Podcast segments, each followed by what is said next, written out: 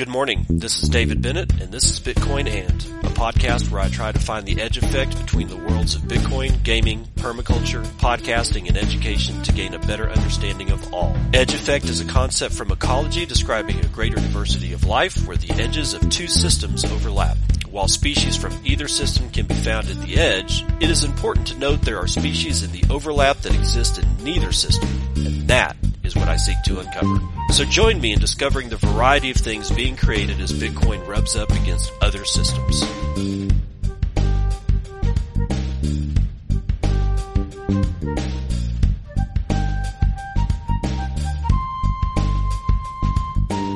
It is 10:35 a.m. Pacific Daylight Time. It's the very last day of July 2023. This is episode 766 of Bitcoin, and we got uh, quite a bit to cover. It's actually a kind of a heavy news day. Uh, start by saying farewell to Paul Reubens, uh, Pee Wee Herman. Uh, he died at the age of 70, I guess earlier today or late last night, uh, but the official Pee Wee Herman account basically has said, and uh, some news agencies has confirmed that Pee Wee Herman died in his battle uh, with cancer uh, today or or last night. Uh, dude was funny as shit, man. First time that I I ever saw him was in Cheech and Chong's next movie, where he was playing the bellhop slash oh desk guy at this cheap ass hotel, and he was funny then, and he never stopped being funny. He was actually one of the most talented people that I've ever really seen, and so it's it's with a heavy heart that we have to say goodbye to Pee Wee Herman. But you know, battling cancer at 70 you know it ain't like it's battling cancer in your 40s or something like that you're yeah it's like that would have had to have been a hell of a fight and apparently he had been battling this stuff for years so join me in saying fuck cancer because i've got a friend with it right now stage four not not happy about hearing that one at all but um yeah has touched me on several several occasions in my life not not in my body, but people around me have basically got various forms of it and have perished. And now we have to say goodbye to Pee Wee Herman. Other than that, we are going to talk a little bit about Data Vending Machine, which is Pablo's idea, but it looks like it's been brought to life um, in a workable format by uh, a guy named CJ, I believe, and we'll get into a little bit of a audio demonstration on what CJ's uh, talking about. It's kind of interesting. So if you've been wondering, if you've been hearing about what data vending machine is and what the hell that it does, I think that this is going to end up being a, a pretty good explanation to start, you know, wrapping your mind around around what a data vending machine can do. And if clearly Pablo has got like what 87 projects that he's in the various stages of completing, uh, mostly around Nostr, if not all of them. And data vending machine is no different. Uh, also, speaking of Nostr and using it for various things, we're going to talk about Geyser a little bit. Uh, SEC is really mad at Richard Heart. Finally, I have been waiting for this one for a while, but we've got that and and much more to cover. So let's go ahead and dive in. We'll start with Jesse Coghlan, Cointelegraph. Coinbase CEO Brian Armstrong says that the SEC told him to delist everything but Bitcoin, according to a report. All right, crypto exchange Coinbase was once told by the United States Securities Regulator to delist all cryptocurrencies on its platform except for Bitcoin, according to CEO Brian Armstrong. In a July 31st interview, that's today, okay, that's right, he this just popped out in a July 31st interview with the Financial Times. Armstrong revealed that the United States Securities and Exchange Commission wanted the exchange to delist the nearly 250 tokens on its platform prior to it filing a lawsuit against the exchange. At the time, the SEC reportedly said it believes every asset other than Bitcoin is a security, said Armstrong, quote, "We said, well, how are you coming to that conclusion? Because that's not our interpretation of the law, Armstrong added. He recounted that the regulator said, quote, We're not going to explain it to you. You need to delist every asset other than Bitcoin, end quote. It's a similar view held by SEC Chair Gary Gensler, who claimed in a February New York Magazine interview that everything other than Bitcoin is a security under the agency's remit. Uh, Armstrong said that agreeing to the SEC's request could have set a precedent and would have essentially meant the end of the cryptocurrency industry in the United States. The SEC then sued Coinbase in early June, alleging it operated as an unregistered exchange and named 13 cryptocurrencies it said Coinbase offered as unregistered securities. Days earlier, the regulator filed, filed a similar complaint against Binance. The SEC told the Financial Times that its enforcement division does not make formal requests for companies to delist crypto assets, but that its staff may share its view on what actions could violate securities law. Crypto industry oversight in the United States hasn't landed on any one regulator, and the Commodity Futures Trading Commission and the SEC have both taken regulatory action against crypto industry players.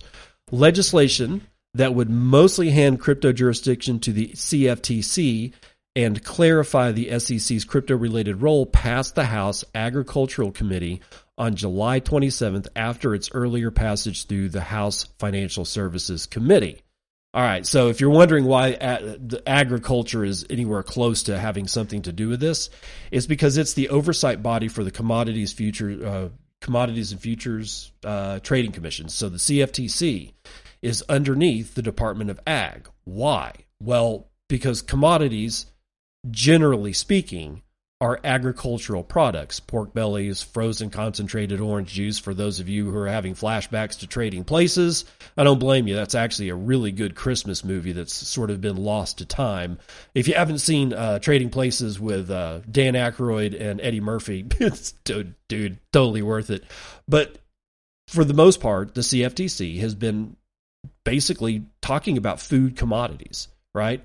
Oil is a commodity. No, you can't eat it. I get it. But generally speaking, we just haven't changed who the CFTC's oversight body is. So it remains with the Agricultural Committee. So that's why agriculture is is sort of in this this whole mix. What I take issue with, actually, I'm not taking issue with anything. Here, here's what I'm going to kind of break down what happened it seems to me that Brian Armstrong put himself in the possibility of being very in very hot water with the United States government by saying this because he's not saying who told him. He's not saying if it was an opinion by the person that he was talking to right? He and the way it makes it sound is that this was a oh what what shall we say? An official edict passed down by the SEC directly to Coinbase as a set of instructions on how to proceed. And according to the uh, not CFTC, SEC, but according to the SEC, their get out of jail free card on this was like, hey, you know, one of our guys might have said what they should probably do, but this didn't come from us. So now we've got a situation where in the Financial Times, which is sadly one of the most read financial magazines on the planet, or newspapers, magazine, whatever you want to call it. It's it's well read. Okay, a lot of people pick up the Financial Times, and here you got Brian Armstrong pointing the finger at the SEC, saying that they told him to delist everything but Bitcoin. This brings up another point. As much as I hate shitcoinery and the and the clown show that is cryptocurrency, right?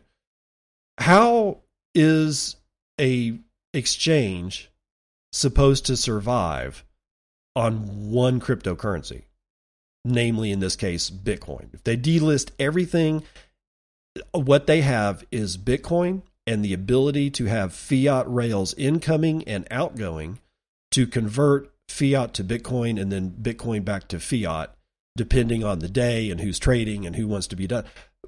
So, honestly, what happens there is that Coinbase has to close down and Kraken would too. Now, there's this is there's no I'm not defending the exchanges.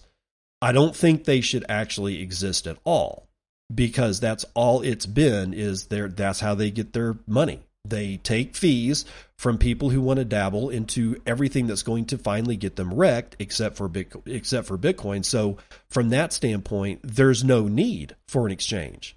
There's stuff like River, Swan, uh, Cash App, uh, what else? What else is out there? Um, Strike, where we can buy Bitcoin directly for fiat rails directly from our bank accounts. And if you want to do it with a more in a more KYC uh, act, you've got Bisq, you've got Hodl Hodl, and you've got a couple of other places that you can go buy Bitcoin with with fiat. It's or you can just buy it and buy it with cash at like a meetup. Like go to a Bitcoin meetup and ask somebody if they're willing to part with their Bitcoin for cash on hand, and boom, you got you got yourself some KYC free Bitcoin. But yeah, I I'm not sure that this is I'm not sure that Brian Armstrong really thought this through because now the SEC is going to be extra pissed. So he didn't do his shareholders any favors now, did he? And this is the kind of man that is quote unquote a leader in the cryptocurrency industry. Yeah, yeah, let that let that sink in. Okay. so we've been talking about uh, something happened over the weekend with Jason Lowery's uh, Twitter account, right? Jason Lowery is the author of the book, which was his PhD dissertation for, I guess, at MIT, uh, called Soft War, right? So it turned it, it look here's if you don't know what happened, here's what it this is what it looks like happened is that at one point or another Jason put out a tweet on Dead Bird app that was basically a you send me Bitcoin, I will send you more Bitcoin back. The the oldest trick in the book. Gave a wallet address. At the time that it came out, I think I was like a couple of hours behind the release of that tweet. There was only something like 0.005 Bitcoin in that wallet address. Hardly anybody at the time took the bait. Later on so and then the conjecture for, on my part was that he's either turned into a complete and total douchebag by doing this because we all know what this scam is or his twitter account got hacked. A few hours later he said that he got sim swapped on his phone and that somebody had hijacked his twitter account and and put that post out there if for whatever reason you know somebody who's thinking about doing that because they trust Jason Lowery a I wouldn't trust the guy I'm not sure if he's above board or not. I just don't know. And because I don't know, I just tend to like not trust. Okay. It doesn't mean that I think he's a bad person. It just means that I don't know him well enough to wad a shotgun. In either event, if you know somebody who's thinking about doing that, you you know what to do. You got to tell them no, right? And that's the problem with influencers on Twitter is that they have such a huge following that they end up themselves becoming targets for the sim swap. Nobody's going to sim swap me.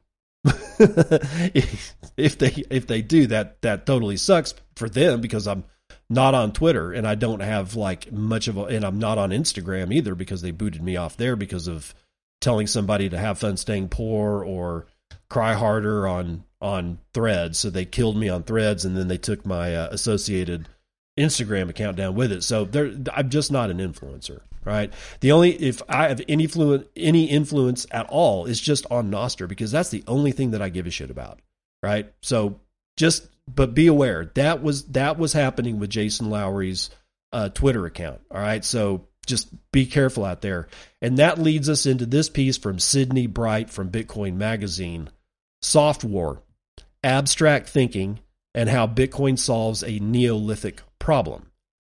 Bitcoin is not merely a medium of exchange. That is not to say that Bitcoin is not money. Bitcoin is undoubtedly money. However, to think it is merely a technological innovation that transcends the archaic systems of the Federal Reserve, legacy banking, Visa, MasterCard, and so on would be a profoundly erroneous error. Bitcoin solves a problem that, ironically, was both the catalyst for the Neolithic era and something that has plagued humanity for thousands of years the use of our abstract minds to rely on symbolism and create greater cooperation amongst our species. Money is but one result of the abstract thinking mind of the human being, which similarly gave rise to complex language and the use of symbols in storytelling. This catch 22 is evident through the synthesis of the power projection theory outlined in Soft War by Jason Lowery, a member of the U.S. Space Force, and my own calm pond theory, which is described below. In short, these two theories highlight how the massive developmental breakthroughs achieved by our abstract minds comes with their own drawbacks which have been unresolvable until the invention of Bitcoin. The calm pond theory my theory suggests that a mind characterized by mindfulness optimizes the brain's ability to regulate and maintain health within the body and grants an individual a more accurate interpretation of reality itself. Consider that the brain receives a deluge of neurotransmitters to comprehend the state of the body and the external world. to properly understand the incoming information and react accordingly, it constructs a model, constantly testing, refining, and rectifying it to enhance the model's accuracy, a process we experience as consciousness. Now envision the brain as a pond, where raindrops represent neurotransmitters gently hitting the pond and forming ripples that serve as the key to interpreting, information. When the pond is calm, these ripples are distinct and easily discernible, enabling accurate interpretation. However, the demand of our modern world imposes endless mental rumination, causing a rainstorm of neuronal activity. The numerous ripples formed in a rainstorm collide and interfere with one, one another, making it significantly more challenging for the brain to construct an accurate model of the world, since understanding individual ripples become nearly impossible. It is likely that a state of mind akin to a calm pond is what was typical for more ancient human beings, highlighting a tremendous health concern when one considers the fact that we are building a technological society that requires most of us to be using our analytical minds constantly to maintain its structure. In other words, the mental process necessary for us to build this beautiful ivory tower is making our minds and our bodies very sick. The power projection theory. Before addressing how Bitcoin solves this millennia old problem, let us first recognize the similarity between the above idea and the conclusions of power projection theory. Our abstract minds not only give rise to money and logical thinking, but it also gave us the ability to use symbolic language through storytelling. Lowery's thesis, fully titled Soft War a novel theory of power projection and the national strategic significance of Bitcoin, describes how energy and life formed by using energy, referred to as power, to sequester other energy, referred to as resources, away from the environment to be used for more personal gain. This can be observed not only in the first prokaryotic cells that formed in the hydrothermal vents that exist in the fissures of the seafloor, but also in the way animals behave in the wild. As Lowery explains, at the cellular level, a lipid bilayer was formed on the seafloor, which projected power by creating a physical barrier that trapped resources, facilitating chemical reactions leading to a biological system. At the level of multicellular organisms, Lowery uses the illustration of wolves snarling their fangs at a would be thief of their recently acquired game to broadcast the information that the cost of stealing the resources would be higher than the benefit gained from the food. Here, the wolf is projecting power to keep its resources. Following such reasoning, pack animals such as wolves must create power hierarchies within their own communities so that the strongest wolf, most capable of efficient power projection, is fed and allowed to reproduce, and the pack can have the most power projection capabilities to protect their resources. To do so, Wolves must physically fight amongst themselves. This is an unfortunate requirement, Lowery points out, as two wolves will fight until one wolf has their fangs on the jugular of another to prove superiority. The physicality required to create power hierarchies can therefore prove dangerous and fratricidal. According to Lowery, other animals such as deer solve this issue with the development of antlers, which allow them to project power against other species, but leads to save competition within their own species as the antlers simply tangle when they butt heads with a diminished risk of fatal wounds. In this way, deer developed a biological method of managing internal power hierarchies and therefore internal resource management using physical power but with a relatively decreased risk of fratricide. Lowery argues that humans have developed a similar method of internal organization through our abstract thinking, even though it comes with a significant cost. He puts forth the idea through language and storytelling, human beings developed a form of abstract power projection to organize resources without physical violence. There are many examples of this, such as the development of the judicial systems in which abstract power is placed in the hands of a judge and state so that they can manage resources in a peaceful manner. Of course, physical force is still used within human societies to manage resources, yet there is a constant effort through language and reasoning to avoid such physical violence and for us to manage our resources peacefully. The importance of the power projection theory is made evident when one realizes that nature only understands the organization of resources through physical power. Physical energy is used to manage resource energy. Put another way, nature does not recognize the management of resources through any other means, including abstract power projection. Therefore, human beings are stuck in a problematic cycle in which we attempt to organize our societies and resources through abstract power projection, only to have them collapse under the weight of their hollow foundation through physical power projection. To our understandable discontent and frustration, war and revolutions are constantly occurring as nature's only proper mechanism for organizing resources. These two theories share the common theme that human beings' use of abstract thinking gave rise to dilemmas of conflicting requirements. In the case of the calm pond theory, to build this complex society that increases economic well being, we are forced to use our minds in a chronically analytical way, which deteriorates our bodies and our mind's ability to regulate themselves and maintain health and well being properly. In the case of power projection theory, to build a more peaceful society, we have used abstract thinking to construct stories of conceptual power structures that lead to a cycle of temporary peace and inevitable war because ultimately nature can only manage resources through physical power. The solution to both issues? You guessed it, Bitcoin. Though offering a bleak outlook on how humans must organize themselves, Lowery provides hope by highlighting how Bitcoin manages resources using physical power.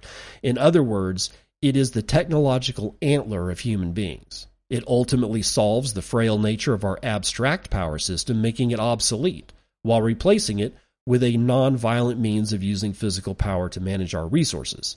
The solution for the calm pond theory's conclusions are outlined in a previous article for Bitcoin Magazine How Bitcoin and Artificial Intelligence Will Free Your Time. In short, the computer, of which Bitcoin is but one aspect, is a thinking machine designed to perform all of the tasks that our abstract thinking mind can. Most notably, it can think logically and manage our money. As we slowly build this machine, and make it more and more capable of thinking for us. It will gl- gradually alleviate our need to use abstract minds to maintain our society personally. This will give us the freedom to pursue lives more focused on mindfulness and physical well being. The computer, with Bitcoin, lifts the burden off of our shoulders so that our minds can be unrestricted, calm, and once again more aligned with our true natures. Bitcoin is more than just money. It is a revolutionary technology that solves some of humanity's most ancient problems. With these problems being solved, humanity is entering an unprecedented time in history, potentially characterized by an unparalleled rise in societal and mental peace and harmony. Okay, that was Sydney Bright from Bitcoin Magazine, by the way. Uh, okay, it's a good piece. I like it. Um, what one of the things that I have bitched about for years now, and you know, and none none the least on this show, more than a few handfuls of times, is that we as humans we've been maneuvered into having to deal with shit that actually doesn't matter for hundreds of years. And it gets worse and worse and worse. And that's where that calm pond theory kind of comes in. You know how many you know native americans before european settlement uh, was worrying about their taxes and having to fill out paperwork and having to make several phone calls to get a whole bunch of shit together so that they can mail it to their accountant, which they will have, you know, other discussions with as well, and then have to work their ass off to get a whole bunch of money so that they can actually pay their taxes. it's it, you see where I'm going with this. You know, like oh, have you know now we have cars, and I'm not saying give that everybody should give up everything. I'm just saying that it seems fairly clear to me that we've really we've really put the hurt on humanity by distract you know these just distraction after distraction after distraction that moves our mental prowess instead of contemplating who we are where we are how we fit in with nature we're having to worry about what biden's going to do next week or what Ukraine and, and Russia are what's going to happen over there or Taiwan or God forbid now this now apparently the United States is meddling in the Sudan. It just goes and that's I mean that's like five things in a row. There's 500 million things that have been, you know, put upon the human species over the last 10,000 15,000 years when we started agriculture. It, it's just got me- more messy and messy and messy and now it's almost as if we're living our lives simply to, I don't know, placate everybody but us. Everybody else. We're trying to figure out how to solve our problems that have been imposed or problems that have been imposed upon us by people we don't even know. We've never met, they've never been over to our house for dinner. And Lowery, you know, I I bitched about him a couple of times before because I I have not read his thesis. I I kind of I kind of only like reading books about soil right now, and you know mycorrhizal fungi and whatnot like that. That's where I'm devoting most of my off. You know, when I'm not reading to you on air, I'm reading to myself books about soil and pasture management.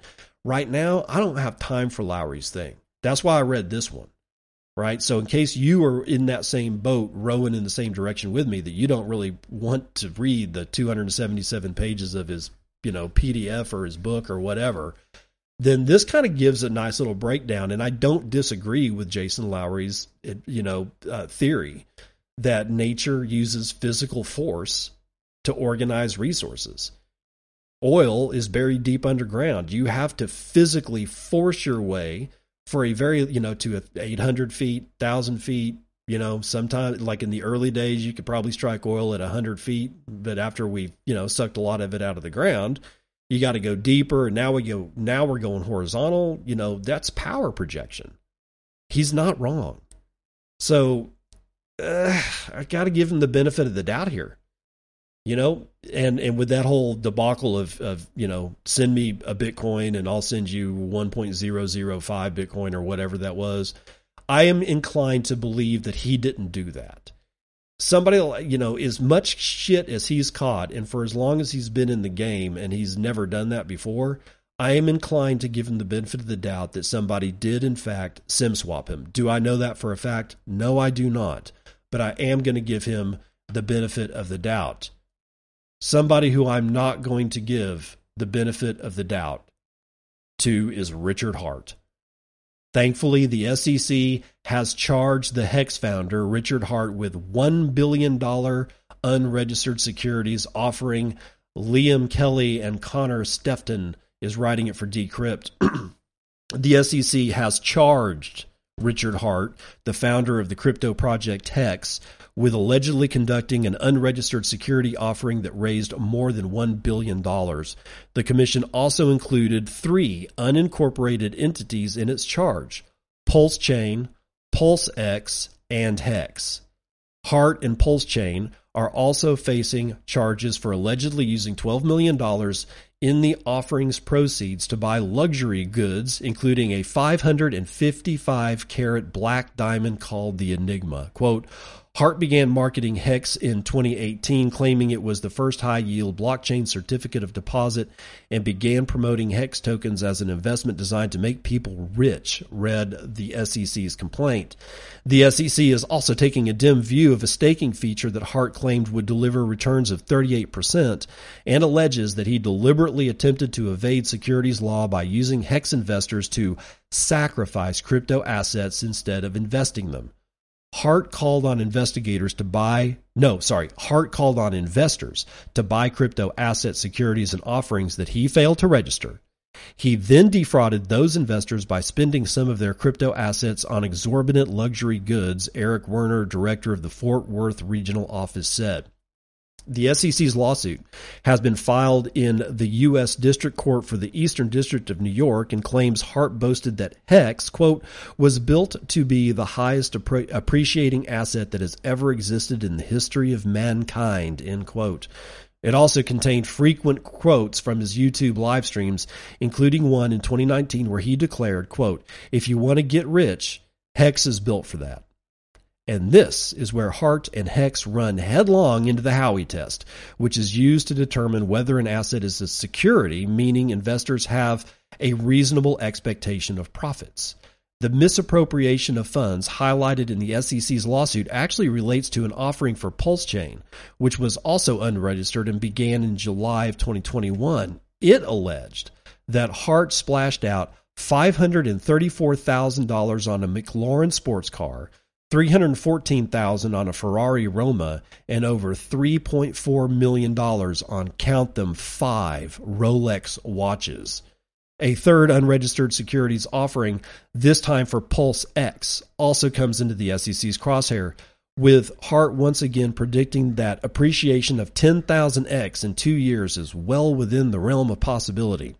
The SEC's filing notes that massive price depreciation for Hex Pulsecoin and PulseX. Quote, at present, Pulse and PulseX are practically worthless, and Hex's value has dropped about 98.4% below its all time high, the lawsuit says. The SEC is now demanding a jury trial. Oh, and among its demands, it wants to permanently ban Heart as well as his projects from selling crypto asset securities. The commission also wants to recoup ill gotten gains, secure prejudgment interest, and have civil penalties imposed. So finally, finally, Richard Heart is under the crosshairs of the SEC. And I was wondering how long it was going to take them to do that because he's just one of the worst. And all the Hexicans out there that basically got lunched because they got they've been getting rugged for years now. But you have to remember that Hex wasn't where Richard Heart started. Uh, and while I cannot remember the name of the original project, it was a it was essentially he was essentially he duped people. He just came on the scene and somehow or another was able to through I guess master strokes of marketing become an influencer almost immediately on Twitter. And then he released this project that was going to use proof of work to mine a coin and that that proof of work to solve that proof of work was essentially solving fluid dynamics problems. It was sort of like a cross between the search for extraterrestrial intelligence that is farmed out to everybody's CPU, the SETI project, or the Folding at Home project it was sort of that combined with mining and the the whole theory was if you're going to do this mathematical work it should also produce something of value on the other side other than just the token. It should solve mathematical problems and fluid dynamics is well it's a bunch of different difficult very difficult problems. Um, so that's how he duped people into getting into his first project. He then after a while kind of converted that into hex and I don't know if it's the same chain or if he completely revamped it or you had somebody revamp it for him to create Hex. But Richard was here for at least see if they're see if they're saying 2019. I knew about this guy from at least 2016, if not the end of 2015, and that's when he was he for three years he was he was touting that bullshit fluid dynamics coin, whatever the hell it was called. So this is basically a second, third, and fourth rodeo when it comes to offering people garbage for their real, actual money that represents the time on this planet. I I hope he goes down. Uh, I I don't know how they're going to get him because, as far as I know, he lives in Central America. I don't know if he lives in the United States. Honestly, I don't know if anybody really knows where this cat's at. I know that he spent a good amount of time down in Panama and there's a whole bunch of shit that happened down there. But be that as it may, we'll just have to see how this one goes. I mean, because I just don't see him showing up at, at court in the eastern east, eastern district of New York any time soon. Curve Finance. You want to talk about getting rugged? Let Let's go.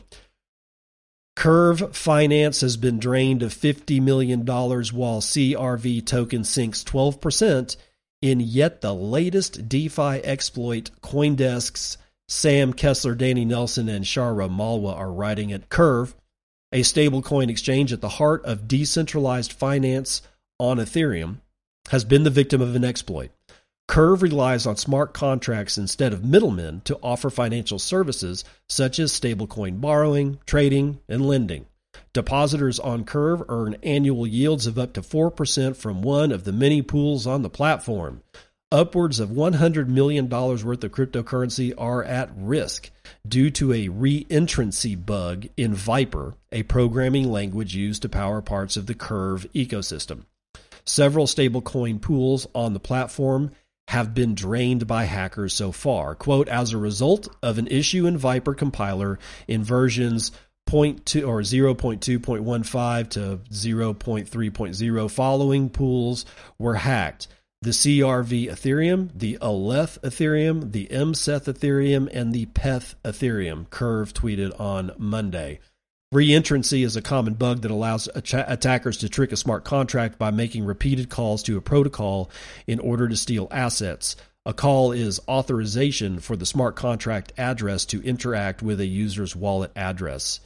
It is unclear at press time how much had been drained from Curve as the result of the attack. BlockSec, a blockchain auditing firm, estimated the total losses above $42 million in a preliminary analysis posted on Twitter uh, Chief Executive Officer Tarun Chitra and founder of crypto risk modeling firm Gauntlet estimated the Explorer made away with $20 million of CRV and a version of Ether. Elsewhere, lending and borrowing protocol Aave disabled its CRV borrowing function amid the panic. A massive 100 million CRV debt from Curve founder Michael Egorov on Aave is nearing liquidation, and if CRV prices were to continue to rise and reach the liquidation threshold, the protocols will have to liquidate the CRV positions. In a related story, a white hat hacker sends funds.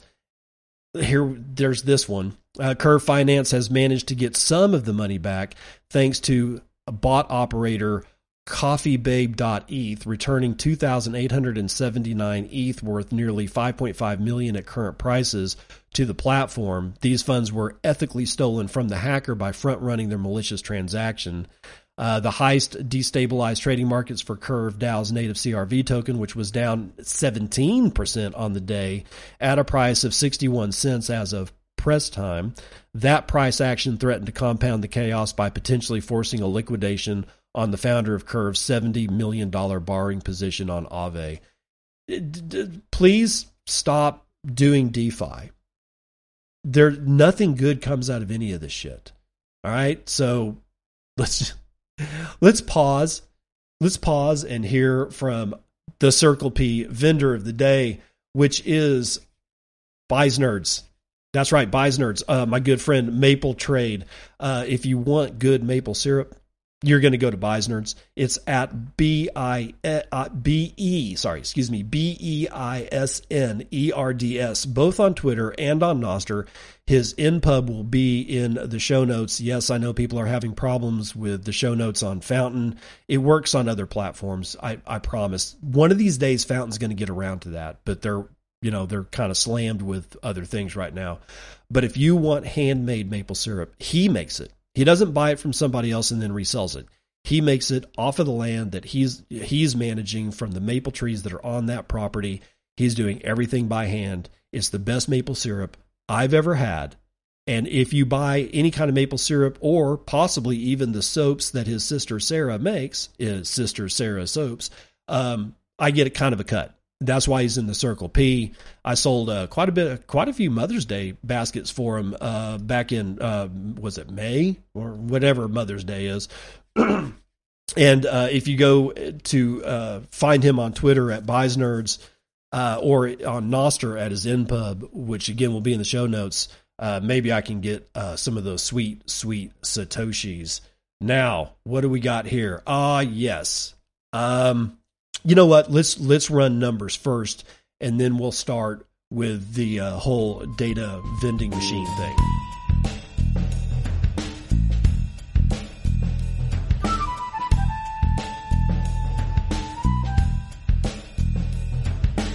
I got West Texas Intermediate crude oil up a point and a quarter today.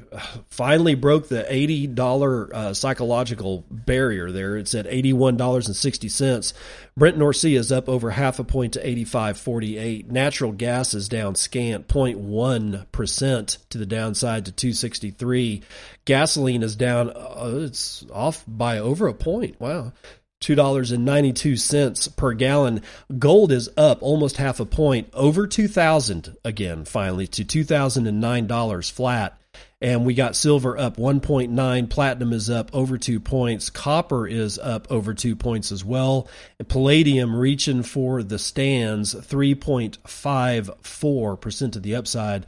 Uh, agriculture is fully mixed. Lumber is down 1.36%, but wheat taking the biggest brunt of the red, 5.86% to the downside. Uh, what's the biggest winner today is going to be coffee, almost 5% to the upside. So, some pretty serious swings in agriculture going on today. I got live cattle up scant. Lean hogs are up 1.12%. Feeder cattle is up 0.08. The Dow is also up 0.08%. S&P is up 0.01, Nasdaq is down 0.02, and the S&P mini is up a full quarter of a point.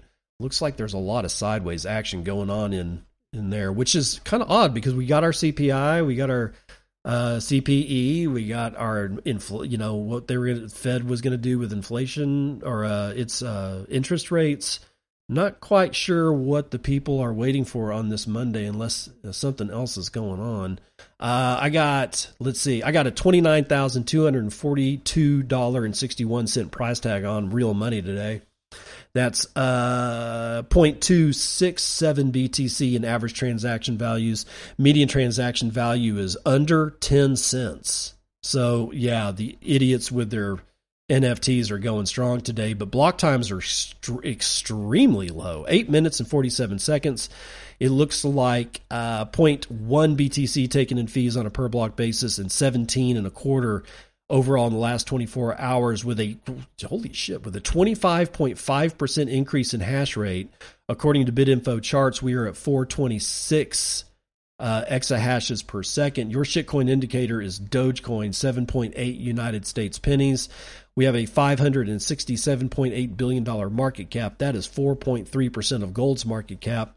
There's 19,444,180.5 BTC in circulation. 4,705 of those are in the Lightning Network, valued at 137.4 million, being run over 16,340 nodes that we know about and 68,785 payment channels that we can see. 72.4% of all that is being run over Tor looks like we have I don't know, it's not mempools are not bad. 110, 111 blocks carrying 293 unconfirmed transactions waiting to clear with high priority fees of 11 satoshis per vbyte, low priority transaction fees at 9. Anything under 3 satoshis per vbyte are being purged from mempools around the world. And we, according to mempool.space, are at 399.7 exahashes per second. So yeah, post difficult poll. Ah, yeah, can't can't even talk. Post difficulty. We always see these wild swings just after the difficulty change, and today is not any different. I'm number 27 on Fountain charts. Uh, this is from PTAR with a row of ducks, 2222. People are probably just enjoying midsummer. Cheers. Uh, Stephen Gornick comes back and says this, and I think this is important because we'll figure out what what Pitar was talking about. This, exactly this. Eight months of winter and cold here becomes beautiful weather. So the very last thing on my mind today is wondering what is the latest news from the Bitcoin ecosystem. If it wasn't that I showered, which is primarily when I listen to podcasts for a second time today because it's hot and I was outside doing stuff, I probably wouldn't have even listened to this episode myself. Come months like January, though, and Bitcoin has my full, undivided attention. So that may be a clue as to why the hell my listenership basically evaporated. Because it's summer. You guys are out doing stuff. So go touch grass. It's okay. Uh, Axelrod with a thousand says support through the last stretch of the longest bear. God, I hear you, man. Pipe Bomb with a thousand with thumbs up emoji. Pies with a hundred says top 10 LFG. Dubrovko with a thousand says apologies on the misspell. The Gray Tribe member with the Red Tribe malware. Elon Musk with the faux conservative brain. The three plus hour episode of TFTC actually 426 episode titled Fiat Crisis explained the blue, red, and gray tribes. It was very interesting. Yeah, I listened to that too, and it was pretty interesting. Dubrovko comes back and says BlackRock, uh, wait, admitting, I think it, says SOT admitting, but I think it says BlackRock admitting that Bitcoin is good for the environment is just the chef's kiss on the full circle of misinformation, disinformation. God's death that with 370 says thank you, no thank you. User with a shit ton of numbers with 100 says good. All right. Pies with 100 says thank you, sir, no thank you. And that's the weather report.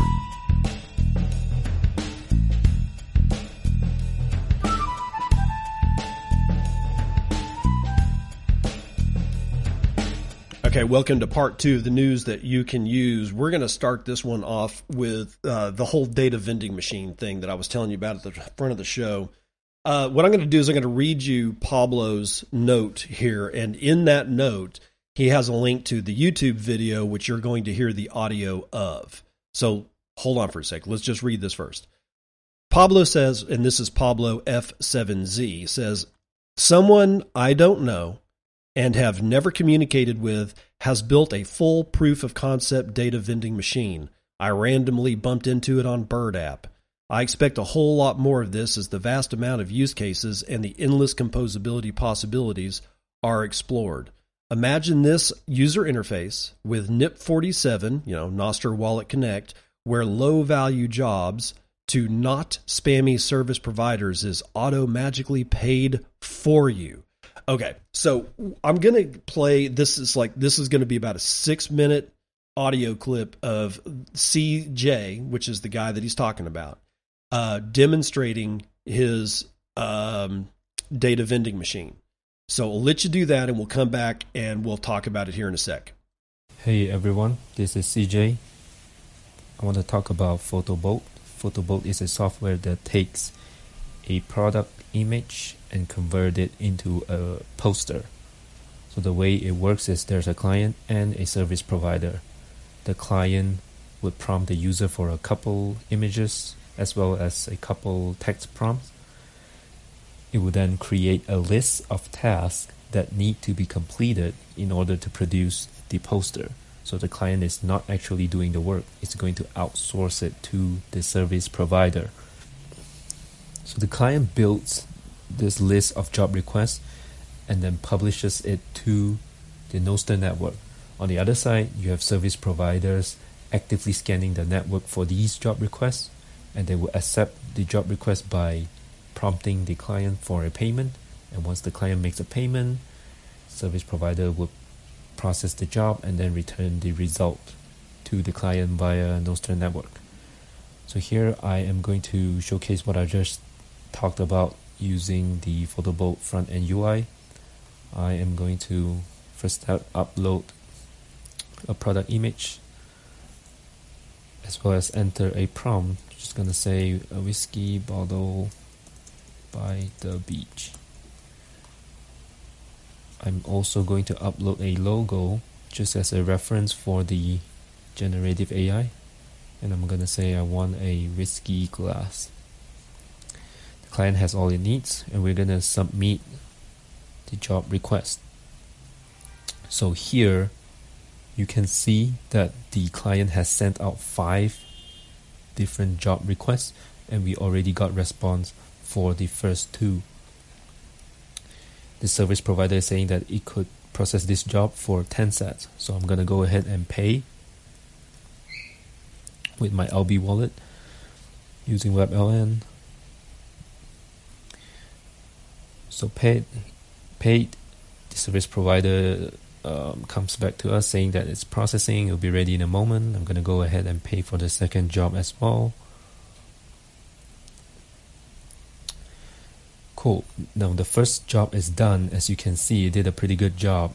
The job is to actually have the background of the product image removed, and you can see here, it's uh, it's pretty good. Now the, the third job is freed up, um, is became available to work on. I'm gonna go ahead and pay it as well.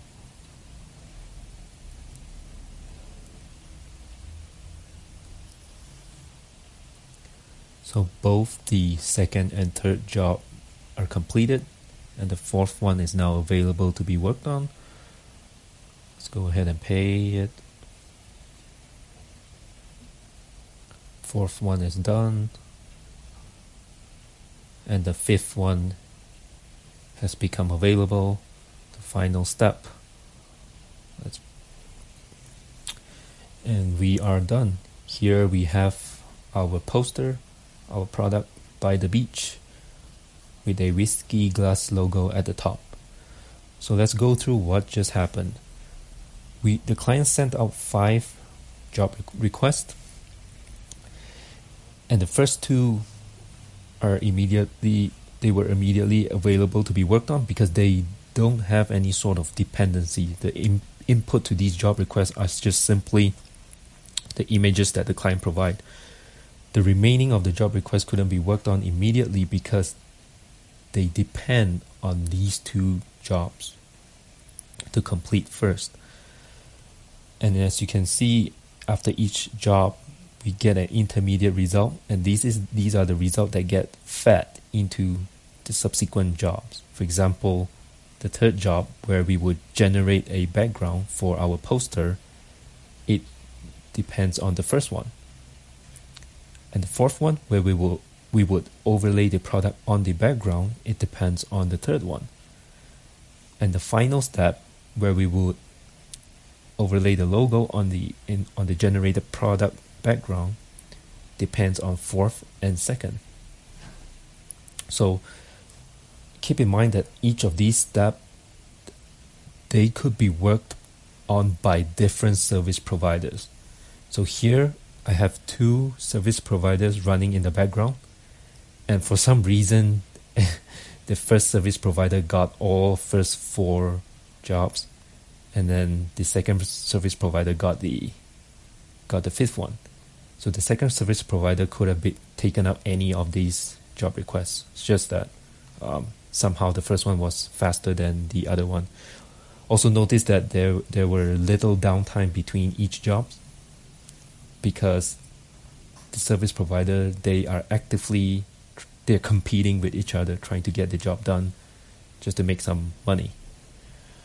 Um, yeah, so that's pretty much it for this demo. Um, the next step is to make this um, client a lot smarter by maybe integrating something like AutoGPT, where instead of hard coding this client to only perform poster generation, we could have the AutoGPT scan the entire Nostr network, look for the services that are available, and then from there derive a list of thing pos- things that are possible for a client to to do.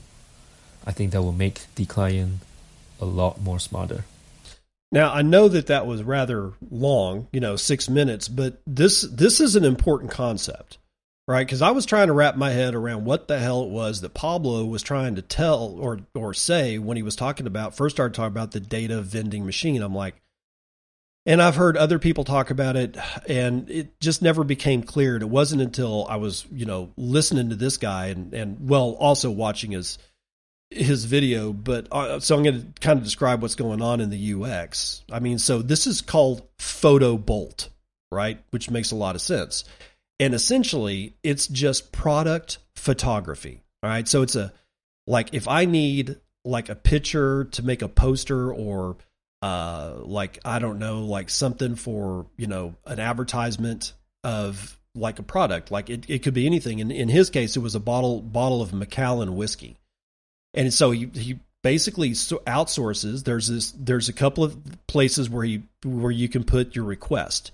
In the first one it says upload a product image and enter a prompt. All right. Then you say upload, uh, then the second part is upload a logo image and enter prompt. So we have a product and a logo. right? So basically it's saying, you know, in this particular case, he just found like this bottle of Macallan and what he wanted to do was to take out the background of that picture and just leave the bottle. All right, and then basically combine that with a logo on a you know in, all in front of a sandy beach.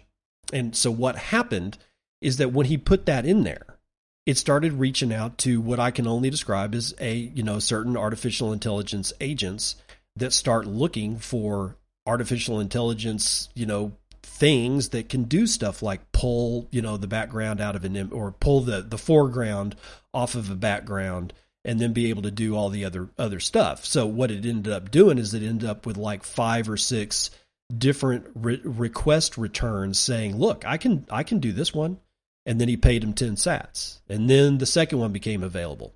And then you could do that one. And then all of a sudden, when you get to the very end, at the the very last stage, it provides a full picture of the original stuff that he put in that was modified in the way that he described in the prompt. So it's not just like make me a fake, you know, uh, picture of uh, some nondescript bottle of whiskey. It was like, no, I need you to use the Macallan bottle of whiskey, you know, like pretending it's the product that's involved here. And I need you to do all these steps with it. And this data vending machine, now I get it.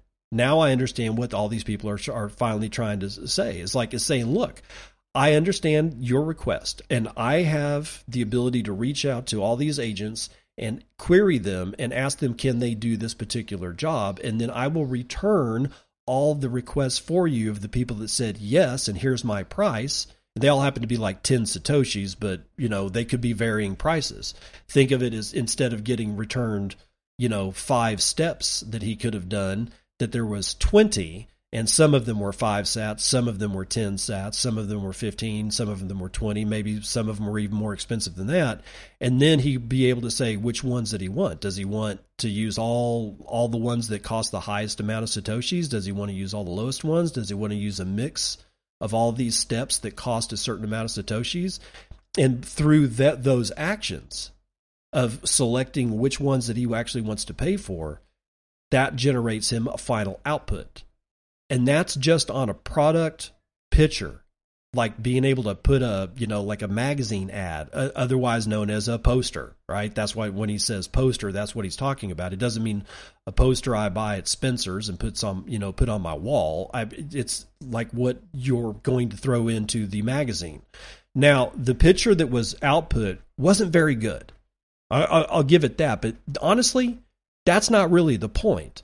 The that will get better as well as the UX of this particular system will get better too. But the fact that you can do it at all is amazing. All right. So that's one of the ways that AI is, that's one of the reasons why I bring you the AI stuff is because you're not getting away from it. You can wish it away. You can say, I don't ever want to hear you talk about AI again. And sure, I, I guess I could say yes, and I won't tell you anything about AI ever again, but is that going to make AI go away for you? No, no, it's not. And if you re- if you refuse to if you refuse to become unignorant about it, you're going to be in real danger. Right? So just understand what's going on out there. And this is coming fast. This data vending machine was just an idea that Pablo had like a couple of weeks ago and as far as I can tell from Pablo, this is the first proof of concept, a workable proof of concept that even Pablo has seen. So he had the idea, this guy brought it to life. So CJ, somebody you definitely want to watch. Uh, if you want to get to him on Nostr, try going to Chua, C H U A, at conxole.io that is spelled C O N Z, no, C O N X O L E dot I O. That's Chua at conxole dot I O. And check him out because he's, he put this together really quick. Now, on to, um, on to other nations, other continents. Bitcoin Magazine, Becca Bratcher, Togolese activist Farida Nabourema on avoiding government censorship and Bitcoin for youngsters. Bitcoin is a geographic chameleon. And as such, this magic internet money that lives on a decentralized, permissionless system is changing the world right in front of us. One of Bitcoin's many superpowers is that it takes on different aliases in various cultural environments. For many comparatively wealthy North Americans, views on Bitcoin range from annoying Thanksgiving dinner conversation topics to uh, technological breakthroughs that may sever the state's monopoly over money. At the same time, any American who is underrepresented and underserved by the legacy financial system is more likely to find that Bitcoin is a means of transferring value without having to have a bank account. For some living in Zimbabwe, where the inflation rate is over a 100% year over year, Bitcoin is a lifeline against fiat currency devaluation. Salvadoran citizens use Bitcoin as a currency. Vietnamese citizens see Bitcoin as a robust store of value. The list of Bitcoin's various offerings go on. But no matter where you find yourself in the world, Bitcoin should represent freedom. Ironically, for people in the developing world, there are far more important stressors consuming their minds than those of the philosophical musings of Bitcoiners living in the developed world. For example, Tongolese or Togolese citizens just want a means to independently transact and save in a currency that, while volatile, isn't inflating away at an alarming pace. Farida is a Togolese activist who has bravely fought for democracy in her country. She unashamedly speaks out against one of the world's most brutal and one of the continent's longest reigning autocracies. When Farida was just 13 years old, she began her activism by learning from her father, who had followed in his own parents' courageous footsteps. She has founded and led national movements, written over 400 articles calling out the oppression and dictatorship in Togo appeared on TED and countless other podcasts and much more. Farida would tell you that when she first heard about Bitcoin, she was skeptical. But like many of us, the more she learned about Bitcoin, the more she realized how perfectly it fit with her advocacy for democracy, specifically as it relates to financial freedom and literacy for women and youth. So here comes the questions. This is sort of an interview back and forth. So the question is, how did you first learn about Bitcoin and what specifically drew you to it? Farida responds. I started learning about Bitcoin specifically because I wanted an alternate way of sending money to my country, Togo, without government censorship. My country is ruled by a very repressive military regime that has been in power for 57 years and bans all forms of protests. As an activist, I was working with several others to take action against the regime when the government started arresting people for donating money to the movement. It became apparent that we needed a safe way to send and receive funds for resistance activities. How do you see Bitcoin positively impacting the lives of children and families in Togo?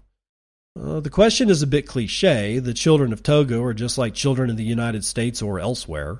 We believe financial education is important for each child, which is why we launched the Bitcoin for Youngsters program in secondary schools this year and have so far trained more than 3,000 students.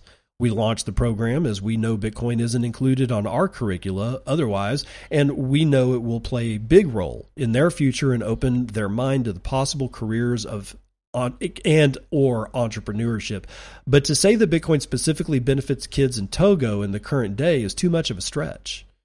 So, how do you typically respond to those who are dismissive of Bitcoin, especially those close to you? Honestly, I don't reach out to friends and family to teach them about Bitcoin.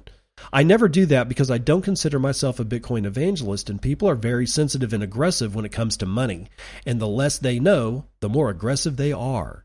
I would rather go to communities that have been excluded from the financial system or that need an alternative to the existing ones to teach them about Bitcoin, and they always welcome it because it works for them, and they need a solution anyway. These are farmers, activists, young people.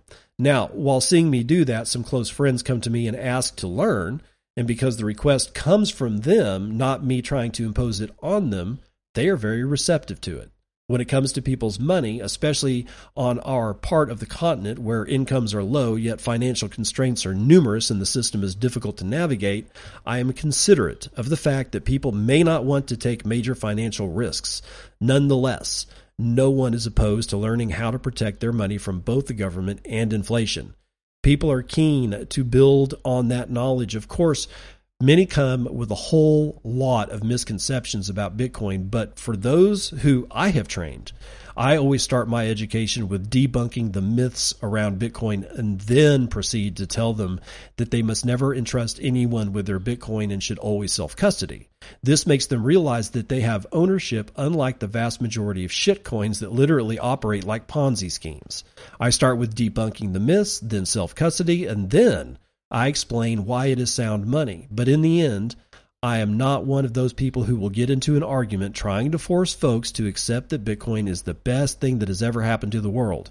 Oftentimes, those who hate Bitcoin do not need it anyway. Them knowing it is a plus, but they are doing fine with their current system and are happy with it. Last question. In your opinion, why is it important to close the gender gap in Bitcoin interest and adoption? And the answer is education and increased opportunities for women. That's the only way forward. Women, especially in Togo, have historically faced economic discrimination. Bitcoin offers us an opportunity to narrow the wealth gap between genders as it is money that does not discriminate and it can be earned by anyone. And in order for us to achieve this, we need to invest in women's education on Bitcoin and understand that Bitcoin cannot be called freedom money if the most marginalized by the existing financial structures do not have a fair share of it. Bitcoin needs women to thrive. Mm, okay. um, what to say about this one? I really like the way that she I really think that she's kind of spot on when it comes to how she approaches uh, telling people about Bitcoin. It's like not even reaching out to friends and family, but more importantly, recognizing who needs Bitcoin right now. Sure, we may say, well, everybody does, but that's, and while that is definitely the case, they don't see that yet. We're looking way into the future. Not, they're looking at today and they remember yesterday. They're not looking at tomorrow. By and large, I've found that most people are not looking at the future, right? They're looking at today and what happened to their ass yesterday and the day before. That's where they most of these people exist. She is exactly right. Going and talking to these people that cannot look into the future is that's just it's just a waste it's a waste of time and it's going to piss people off. So waiting for people to ask you about it, eh, I can see it. Sure, they're more receptive, but there's got to be some kind of sweet spot. And I think she's found it by identifying the people that are the most marginalized by current financial traditions and institutions. Finding those people means that you're finding a hell of a bigger chance of receptive people than if you're just talking to somebody who actually has a bank account in Togo who actually conducts business with that bank account in Togo. You see what I'm saying? So I think that I think that she's got the right idea on being able to identify who is most likely to want to learn about it. Because it sure as shit isn't anybody with a bank account in Togo, they're just fine. Now, Geyser, what the hell is geyser.fund? That's G E Y S E R dot fund. No, this isn't an advertisement. I don't know anybody of the, any of the guys over at Geyser, but it is a crowdfunding or crowdsourcing platform. And up until now, you could get to it, but you had to authenticate yourself. Guess where? On the Dead Bird app. Well, they changed that. Guess what they offer now? That's right. Nostr I can sign in with Nostr. It's and I did. I'm, I'm looking at the site right now, and maybe you know maybe I'll throw up like a project on Geyser and say, hey, you know, I don't know, just just for you know I don't know for shits and giggles or something like. Maybe I'll make potato salad, and if you've never seen the uh, GoFundMe for potato salad, it's hilarious. And yes, it was real. The guy actually raised a shit ton of money because he wanted to make potato salad. It doesn't matter. the the What's critical to understand here is that let's say you got a project. Let's say that you've been deleted off of Twitter by Elon Musk and his you know merry band of robbers, right?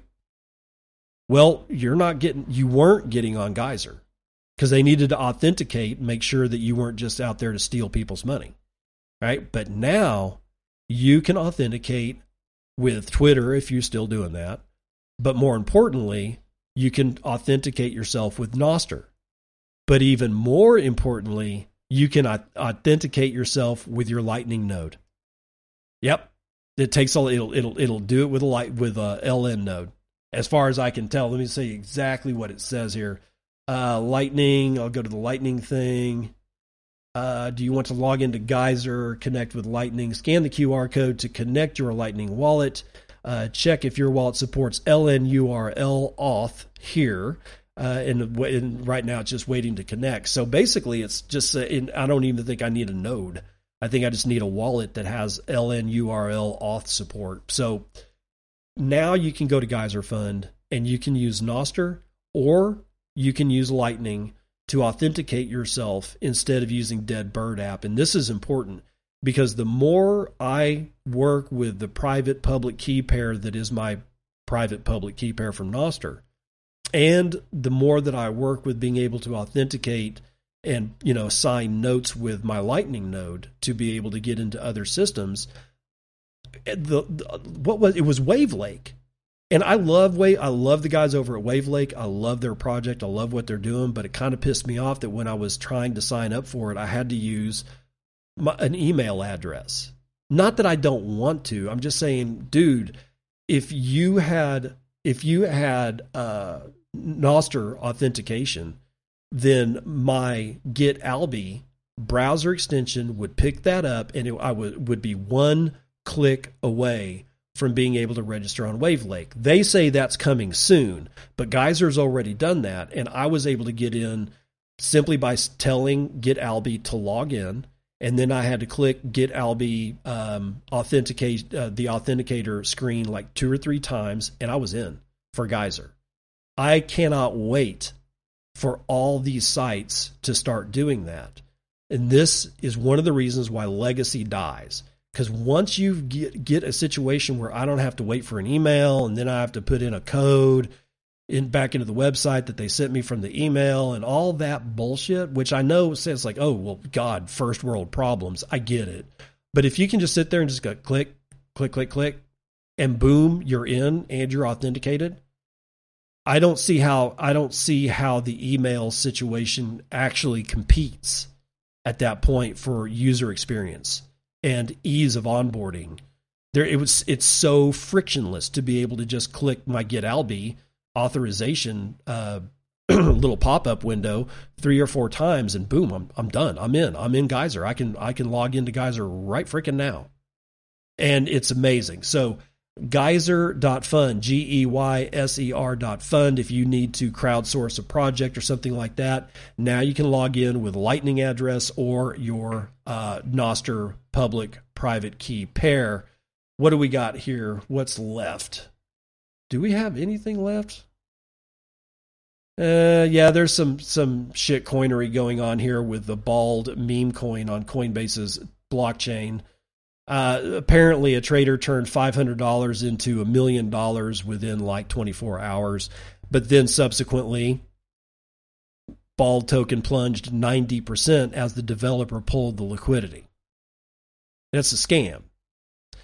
What and the reason I'm I'm not I'm not going to read you the stories. We're going to end with this, but the reason that I'm bringing it back up is that it looks like I was right. Alt season this time around is going to be very brutal and it's going to be populated by people that aren't even trying to look like they're offering some kind of value or make it look like they're not actually an unregistered security because Analisa Torres, our good judge from the what Southern District of New York in the federal court system, basically said as long as you uh, put your coin on Coinbase, you can sell as much of it as you want. Okay, so all I have to do is pre-mine like ETH, you know, 70 million pre-mined coins and then sell 30 million over to over on a CoinDesk and and all of a sudden it's not an unregistered security and the value of my token skyrockets because I pre-mined it and it's out on, you know, getting gaining market liquidity because I put it on Coinbase. Yeah, that's going to help. That's that's going to help. A lot of people get poor really fast. Again, end with a end with a plea that says don't wait to reach out to your friend your friends and family before they start getting hosed by the alt season that is now directly upon us. It's going to get worse from here. That's going to do it for the morning roundup.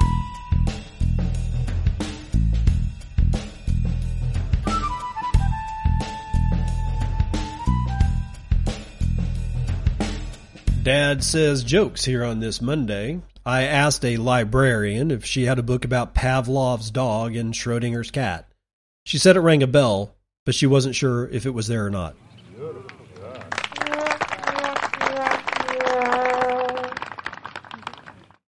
Use Podcasting 2.0 if you got to know how you can support the show. You can stream me Satoshis. You can give me Boostagrams. If you got a question about something, you know, shoot. Shoot it over off on a Boostagram and I will read it during the show. Um, if you want to, you can also go to, God forbid, you can go over to Patreon. That would be uh was it patreon.com forward slash bitcoin and podcast if you want to support the show in a more fiat way.